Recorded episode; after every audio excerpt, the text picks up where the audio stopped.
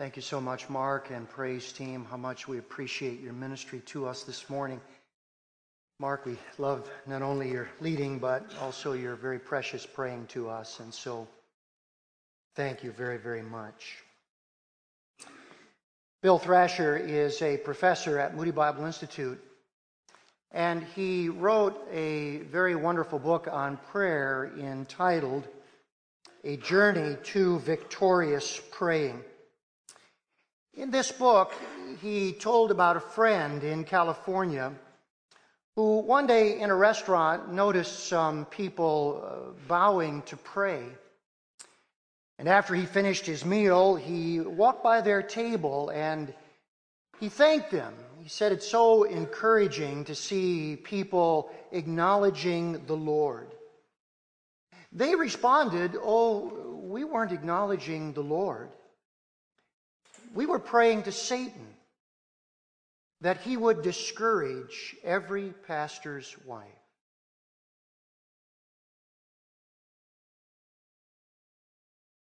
Did you know there are people praying to Satan to discourage Christians? Startling, isn't it? I have a question this morning. Do we take Satan as seriously as those people do?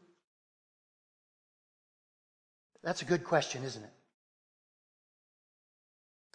If there was ever anyone in the Bible who should have taken Satan seriously, it was Judas. Do you know twice in Scripture the Bible says that Satan entered into Judas? Once in Luke 22 3 and once in John 13 27. The Bible says that about no one else in all of Scripture. It is absolutely astounding when you look at the life of Judas that Satan could gain such control over a man. Now, this morning, our sermon is a study on Satanology.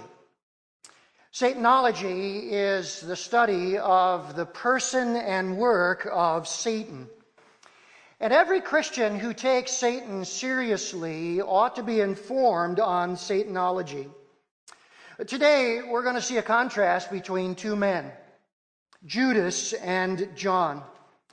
All the disciples were present at the Last Supper. But in this scene that we're going to look at today, there is a very special focus upon John and Judas. John was transformed by the love of Jesus, and Judas was destroyed by Satan's power. By the way, there's always a choice, isn't there? We can't be neutral. We must choose. It is either Jesus or Satan. Either Jesus is having his way in our lives or Satan is having his way. And the consequences for all of us are extremely serious. This morning, I want to come back to our series on the Last Supper. And I want to bring a message. It's the second message in our series entitled Love and Betrayal. And we're going to see the choices that are available to all of us in this contrast between the power of Satan and the love of Jesus. Let's take a moment, shall we, just before we look together at God's Word, just to bow our hearts together and ask the Lord to teach us and to help us. Father, today, I'm sure that there's not a one of us who doubts the reality of Satan. And we are aware that the Bible says he is our arch enemy. God, we know that he is a much better student of us than we are of him. But we're so thankful for two very wonderful truths. That the Bible says, Greater is he that is in you than he that is in the world. And therefore, we need not fear Satan. Yet another great truth is the Bible reveals to us his strategy, how he works. And understanding his strategy through the power of the love of Christ, we can overcome him. And so today I pray that by the power of your Spirit who is present, you would be our teacher and our instructor and help all of us to make the right choice. For we ask it in Jesus' wonderful name. Amen. I want you to turn with me to John 13 this morning. The first contrast we are going to see in this passage is a contrast in offers. A contrast in offers. We're going to see that the way Jesus works is he offers us the blessings of faith. Now let's pick up the story at verse 18 where we left off last week and notice what the Bible says. Jesus said, I'm not speaking of all of you. I know whom I have chosen. But the scripture will be fulfilled. He who ate my bread has lifted his heel against me. I am telling you this now before it takes place, that when it does take place, you may believe that I am he. Truly, truly, I say to you, whoever receives the one I send receives me. And whoever receives me receives the one who sent me. Now, John tells us in these verses that Jesus told the disciples about the betrayer because he wanted to strengthen their faith. He says in verse 19, I'm telling you these things that you may believe.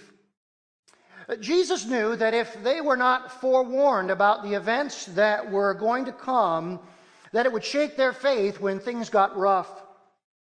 Jesus was telling them that despite the coming betrayal, the coming arrest, the coming trial, beating, crucifixion, and death, in spite of all of that, it would be worth it for them to continue to follow our Lord. Now, what is it that Jesus says in these verses that caused them to believe that the path that they were on was worth following our Lord Jesus? Well, I want you to notice three things that Jesus said to them that are true about us. Number one, he said they were in intimate fellowship with a king who would prevail. Look at verse 18, and, and Jesus here quotes from Psalm 41 9. When he says, I want you to understand the scripture has to be fulfilled. He who ate my bread has lifted his heel against me.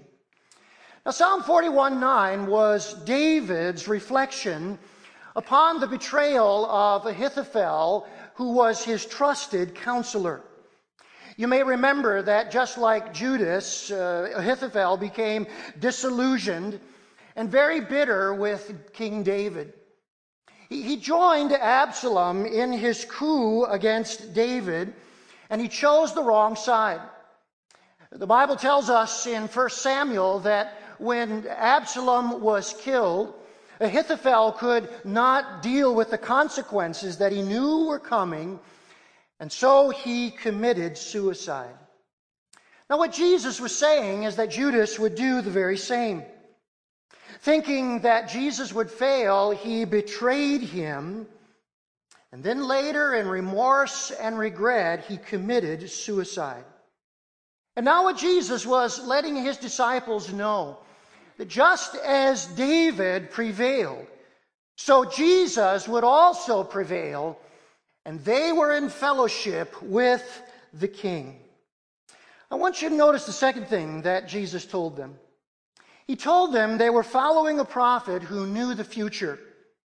Look again at verse 19. He says, I am telling you this now before it takes place, that when it does take place, you may believe that I am He. What Jesus was saying was he was able to predict the future. And the only one who can predict the future is God. That's why we find the familiar refrain again where Jesus says, I am He, claiming deity. Therefore, what the Lord was saying to His disciples is, Your future is secure because I am already in the future knowing what is coming. Third thing he told them they would join both the Father and the Son in a mission with the very authority of God. Look at verse 20 again. Truly, truly, I say to you, whoever receives the one I send receives me. And whoever receives me receives the one who sent me. And so, what Jesus was saying to them is there is a train from the Father to his disciples. The Father sent the Son. The Son would now turn around and send the disciples. And they would be on a mission with the very authority of God that would not fail. Now, I want you to think about this this morning. All three of these things are true of every one of us who believe. They are true of everyone whom we reach. We are in intimate fellowship with a king who will prevail. That king is God who knows the future and is already in the future, so our future is secure. And he has sent us on a mission that is connected to his son and back to the father, and therefore we are on a mission with the very authority of God. Can I say to you this morning, it is worth it to follow Jesus. It is worth it to follow Jesus. Now, Judas heard all of this. In fact, as it is going to become clear, Jesus wanted Judas to respond. Why did he betray? Well, it's the other side of this contrast of offers. Satan offers the benefits of sin. Satan offers the benefits of sin. The Bible tells us that there is pleasure in sin for a season. And I want you to look back for just a moment at verse 2 and notice what it says. During the supper that evening, when the devil had already put it into the heart of Judas Iscariot, Simon's son, to betray him. Now, what we must understand is that Satan appealed to what was already there in the heart of Judas. James, when he talks about uh, how temptation works, in James 1.14 says, each one is drawn away and enticed by his own desire. And Satan simply appeals to what is already present by virtue of sinful desires. Now, as we begin to look at the gospel record, it becomes very clear to us that Judas was following Jesus for personal gain and accomplishment. The Bible says earlier in John in chapter 12 that Judas was a thief. And Jesus had given him charge of the money bag that, that held the treasury for the apostolic band. And he would pilfer money from that treasury. And we can begin to see in the life of Judas what happened. Like all of the other disciples, he had a grand vision of the kingdom that was going to come. But as Jesus began to talk about rejection, betrayal, beating, crucifixion, and death, Judas became disillusioned. That disillusionment turned into anger and that anger turned into callousness. Uh, would you please always recognize that? Disillusionment is one step from anger. Anger is one step from callousness. And when we are one step from callousness, Satan can do great work in our life. Satan, uh, Judas decided that he would not waste three and a half precious years with Jesus for nothing. He would get what he could 30 pieces of silver. And all Satan had to do was fan the flame, and Judas was hooked. All of us have asked this question as we have thought about the life of Judas. This question is so critical that every one of us has thought about it. Why did Judas betray Jesus? Now, Scripture is not crystal clear and specific. But as you begin to put it together, these things start to come into focus. He didn't love Jesus, he was using him. Secondly, he expected an earthly kingdom, and he wanted a leading role. And then finally, Judas found that Jesus did not meet his expectations. Let me just say to all of us this morning these are all the ingredients that Satan needs to infiltrate our hearts. Uh, things are not going in our lives the way that we expected. Maybe our plans are not working out as we anticipated. Maybe the Christian life has become much harder than we thought.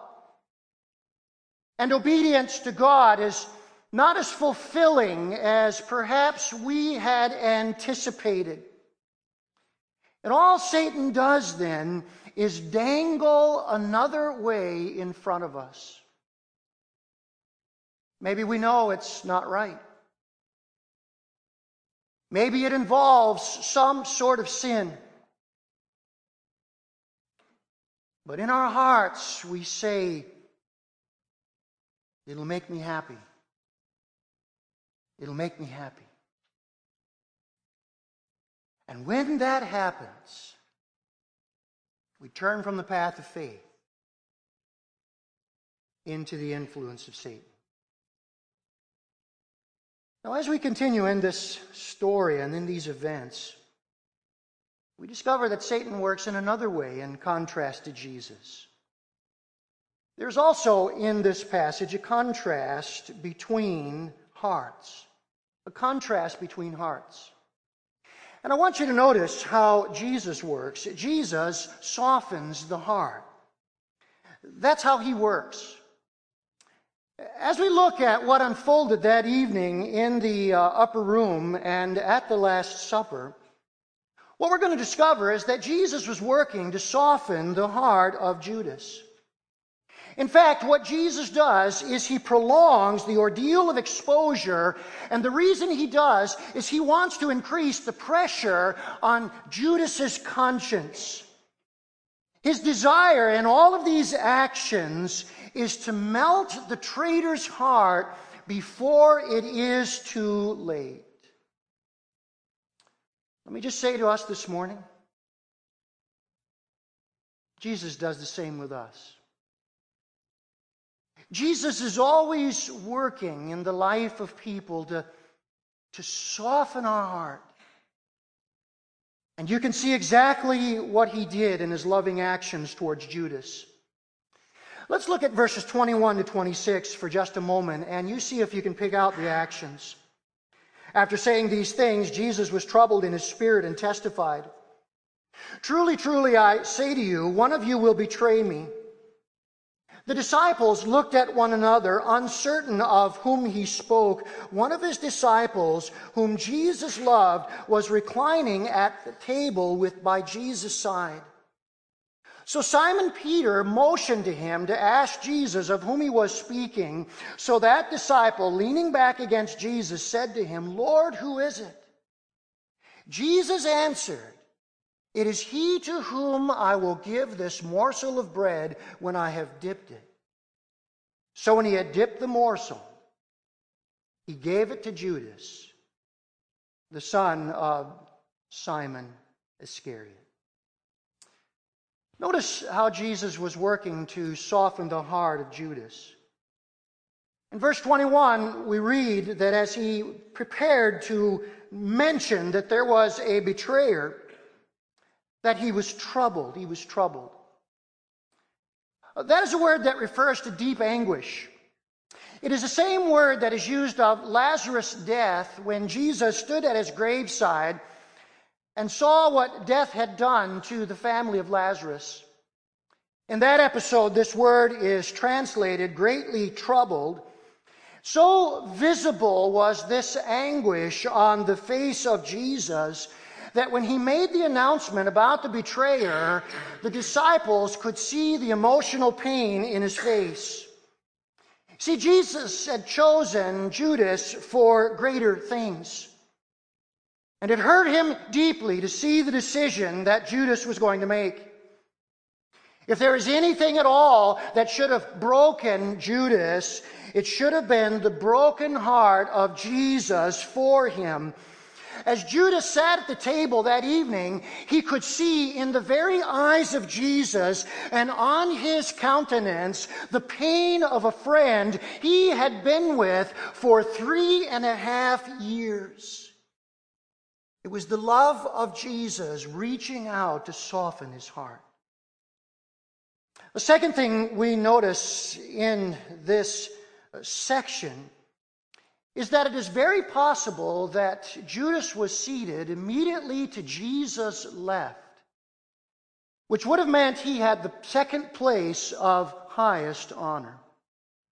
Now, we cannot be sure about this arrangement, but most Bible students, in fact, every Bible student that I read, sees it exactly like this artist saw it. Jesus was the host at the table.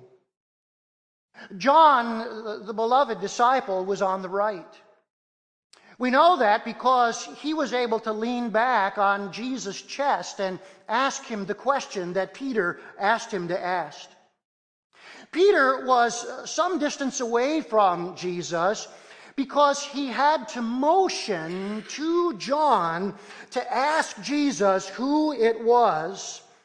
And Judas was likely on the left because he was close enough to Jesus so that he could easily hand him the morsel of food. This was an extraordinary act of kindness on the part of Jesus because it meant he honored Judas at the Passover. By the way, you know what the Bible says?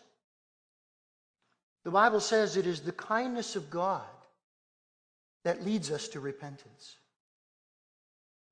We often think it is the, the wrath of God, the, the threatening of judgment that brings us to our knees. But the Bible says it is the kindness of God that brings us to repentance. The third act we see in this scene is the dipping of the morsel and the giving of it to Judas. At a banquet, when a host would dip a morsel in the dish and give it to somebody, it was a sign of friendship and great honor. One Bible student has said this this was Jesus' final gesture of supreme love for Judas. And look at the irony in the story. What signaled the betrayal to John was to stop the betrayal to Judas. It was an act of kindness that said to him, Even now I offer you kindness, love, acceptance, and friendship. Can anyone here this morning say together with me, How patient is the love of Christ? How patient is He? Think of His patience in your own life. How patient a God He is. And He is patient because He reaches out in kindness to soften our hearts. Now, as I look at this, I have to say, how is it that Jesus could be resisted by Judas after all of this? And the answer is the second part of this contrast. It is very, very clear that Satan works to harden the heart. Satan works to harden the heart. The Bible in Hebrews 3:13 talks about being hardened by the deceitfulness of sin. Paul in 1 Timothy 4:2 speaks of the insincerity of liars whose consciences are seared. Judas had become so comfortable with his own sin He could not feel his own conscience. Can I say to you this morning, over the years of my ministry, I've counseled many, many people. There have been some people who have sat in my office and have, I have counseled them. I have thought to myself, they don't have a healthy conscience. They don't have a conscience that is working properly. And how does a person get to a state where their conscience is not healthy, it is not working properly? I think one of the most penetrating verses in all of the Bible is so effective at this very point. Would you read with me these words from Proverbs 29 1? It is the reason why some people do not have an effectively working conscience. Please read it with me.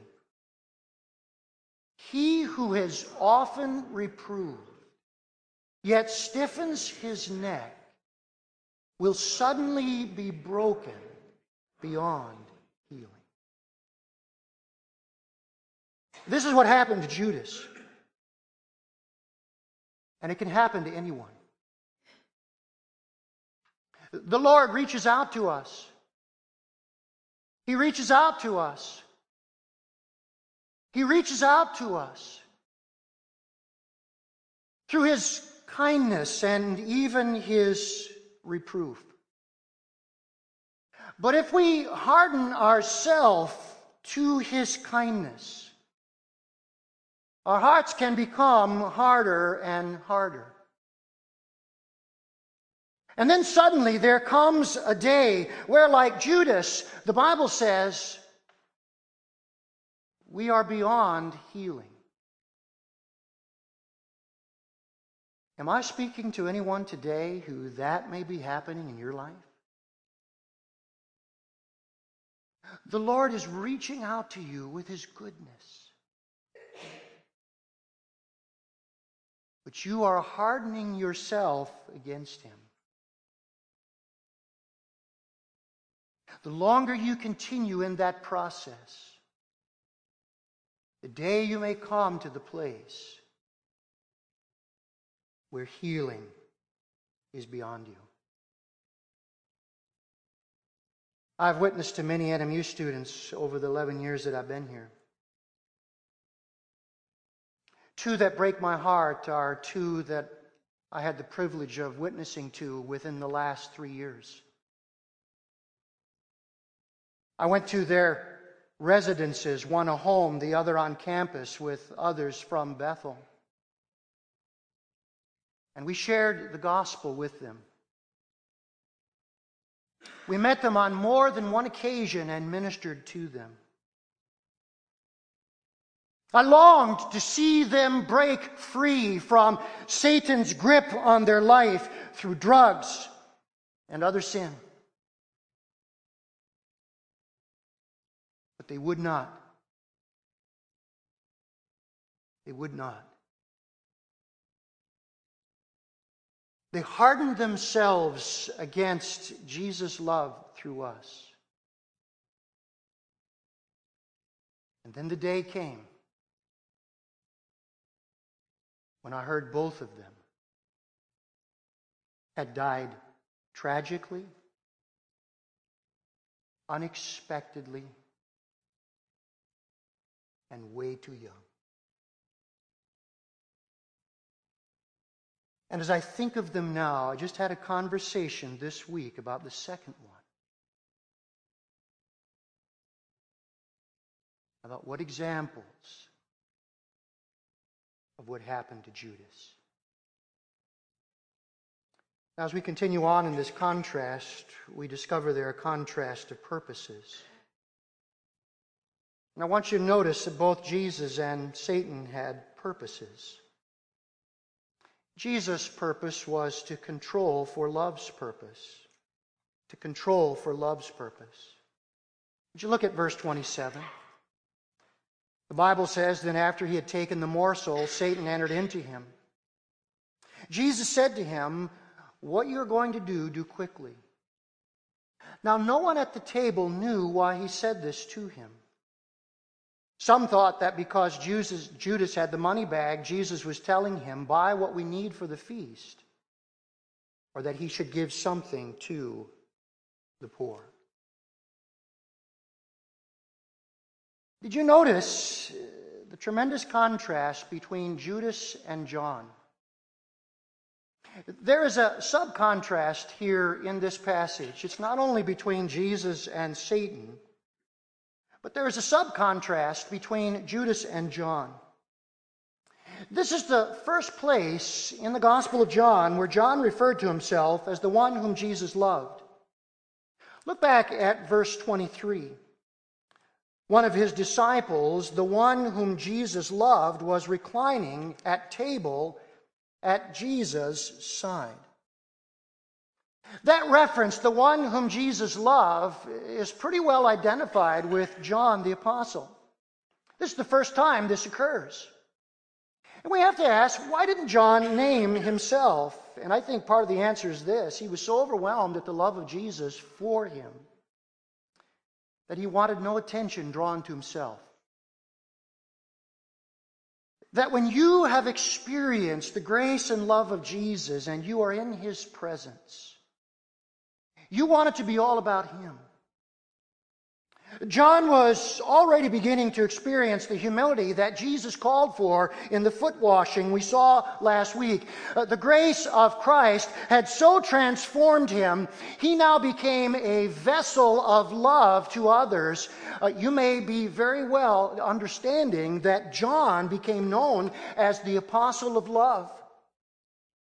And more than any other apostle in his writings, John focuses upon the love of God. Notice the other detail about John. In verse 25, John referred to Jesus as Lord.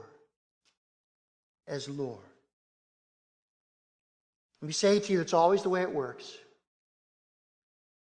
When Jesus becomes Lord, then your life becomes all about His love. But notice the other side, Satan's purpose. Satan controls for his purposes. Verse 27 says Satan entered into Judas, and we have to ask the question how did Satan enter this man? Can I give you the answer? Judas gave him permission. He invited him in. Many years ago, there was a well known pastor in Boston by name S.D. Gordon. He founded Gordon Christian College and is uh, co named in Gordon Conwell Theological Seminary in Boston. Listen to what S.D. Gordon said that is so relevant to us at this point. It is startling to think that Satan can actually come into the heart of a man in such close touch with Jesus as Judas was. And more, he is cunningly trying to do it today. Yet he can only get in through a door opened from inside. Every man controls the door of his own life. Satan can't get in without our help. Isn't it clear that that is the stark contrast here in this story? John chose Jesus and became the apostle of love. Judas chose Satan and became the betrayer. And the choice ever remains the same. The choice ever remains the same. You know how this story ends. So, after receiving the morsel of bread, verse 30, he immediately went out and it was night. In John's Gospel, night is always a symbol of spiritual darkness. John, thinking back many years as Judas left that evening with a hardened heart, opened the door, and it was night. John, who can never think but in contrasts of light and darkness, knew that this is a reference to two destinies. And the final contrast in this episode is a contrast of destinies. For Judas, it is the darkness of death. For John and the other disciples, it is the light of life. And you know how the story ends. Judas was overcome with a self centered remorse, but there was no repentance for sin. He went back to the priests and tried to give the 30 pieces of silver back, but they said, What is that to us? And they refused to receive it. He threw it on the floor of the temple. And in a sorrow that overwhelmed him, he hanged himself. But you remember what Jesus said to the other disciples. He said, I am the light of the world. He who follows me will not walk in darkness, but shall have the light of life. And they continued on in the destiny of eternal life with Jesus. This morning, this is a study of Satanology. It is how he works versus how Jesus works. There's always a choice. No one can be neutral.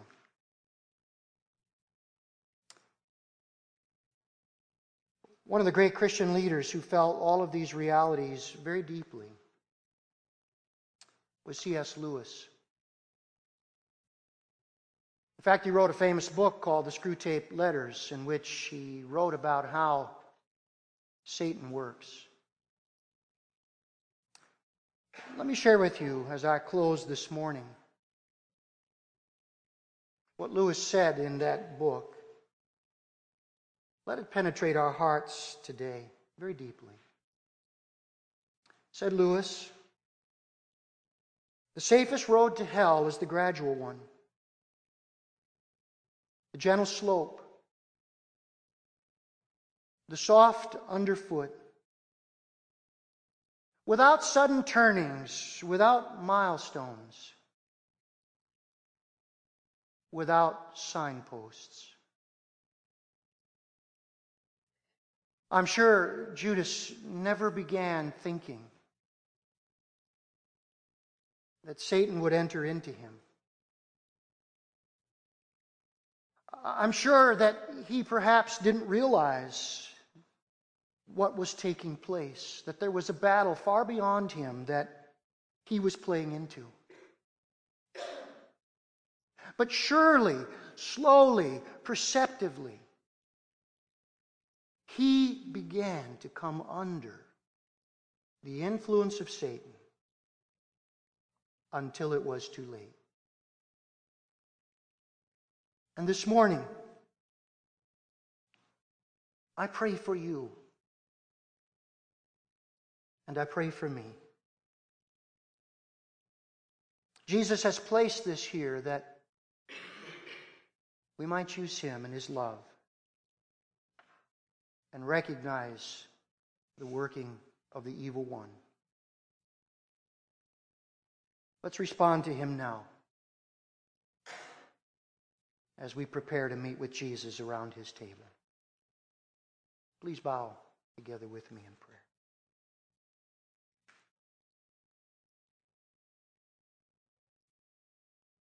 I believe that you are not here today by accident. I believe that Christ has drawn you here. And if you are like most people, you probably rarely give thought to Satan. You certainly do not believe that he could be in control of your life. But as I said as we began, it is Jesus or Satan. Jesus is having his way, or Satan is having his way. And I wonder today if you have recognized which one it is in your life. Just before we gather around the table and we fellowship with our Lord who is present, I want to give you an opportunity to turn to our Savior. Maybe at this very moment, you're on the fence with the Lord. Maybe things haven't gone well in your life or you've been disillusioned. Maybe the Christian life has not turned out to be all that you've expected it to be.